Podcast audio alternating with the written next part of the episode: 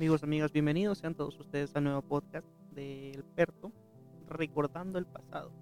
Sean bienvenidos. Hoy hablaremos sobre vínculos, vínculos del pasado con el futuro.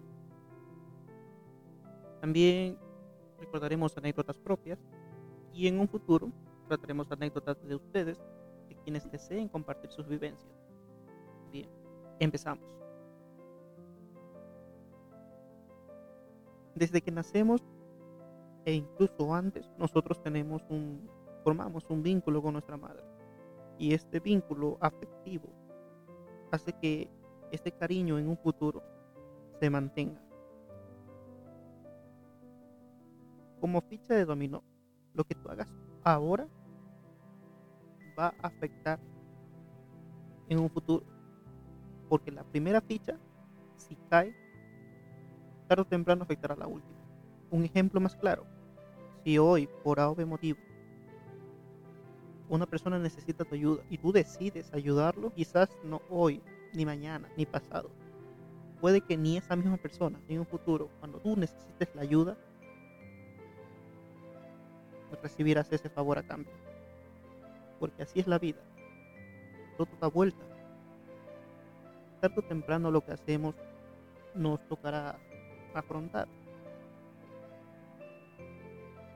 Si tú hoy le prestas plata a alguien, porque está demasiado necesitada, quizás en un futuro tú necesitas la plata, pero a quien se la prestaste no tengo, pero hay otra persona que en el pasado se dio cuenta que tú, eh, tú fuiste generoso, estará dispuesta a prestarte esa plata, dispuesta a sacarte de el apuro que tengas. Muchas veces ni los amigos nos pueden ayudar en todo. Siempre hace falta una persona más. Porque el amigo no es perfecto. Tarde o temprano, él no puede estar en todas. Él va a fallar en algo.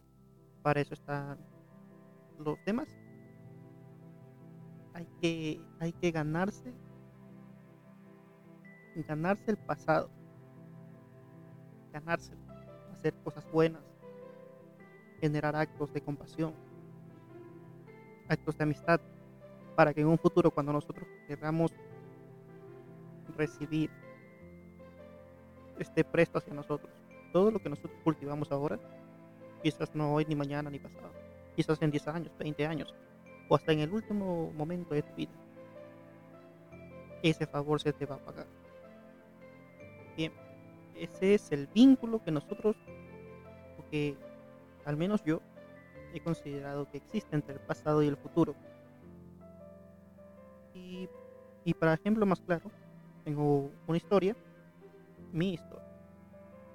Bueno, resulta, pasa y acontece que en primero de bachillerato yo quería y necesitaba que la profesora de lenguaje, en este caso llamémosla Sofía, necesitaba que ella me enseñara un poco más de la materia, del lenguaje. Le había explicado que yo enseñaba a niños pequeños, más pequeños que yo, en un programa llamado Refuerzo Escolar. La profesora accedió Perfecto, terminó primero bachillerato normal, empezó segundo de bachillerato, pero por el mes de junio, ya estando en segundo de bachillerato, Sofía, la profesora de lenguaje, se acerca a mí, pero venía con otra profesora. La llamaremos Roberta. Roberta era la nueva encargada de juntar el grupo de estudiantes que conformarían los, los aspirantes del nuevo consejo estudiantil. Obviamente tiene que hacer una campaña antes de eso, pero ella tenía que reunir ese grupo que entraría a la campaña. Sofía le había dicho a Roberta que tenía la persona ideal para que fuera el candidato la presidente del consejo estudiantil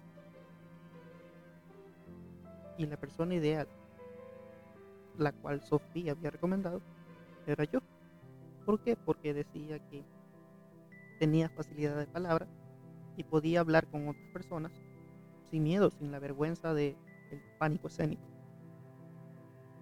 Sofía accedió y me fue a buscar. Hablé con ella. Aparentemente entraba en, el rango de personas en la que ella necesitaba. Cubría la necesidad que ella tenía. Entonces, fui candidato.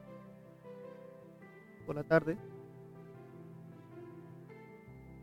en la hora de recreo, me senté en el patio a pensar y me acordé que cuando yo en primero bachillerato quería pedirle a la profesora que me enseñara un poco más de la materia de lenguaje, yo no lo quería hacer. Es más, yo quizás ni lo había hecho. Pero algo en, la, en mi mente decía, pídelo, de algo va a servir. No cuesta nada arriesgarse. Y comprendí que ese movimiento en el pasado me ayudó que en el futuro se abra una nueva ventana, una nueva puerta. Este es el ejemplo más claro del vínculo que existe entre el pasado y el futuro. Como si no tomamos decisiones en el pasado, nuestro futuro no estará bien hecho.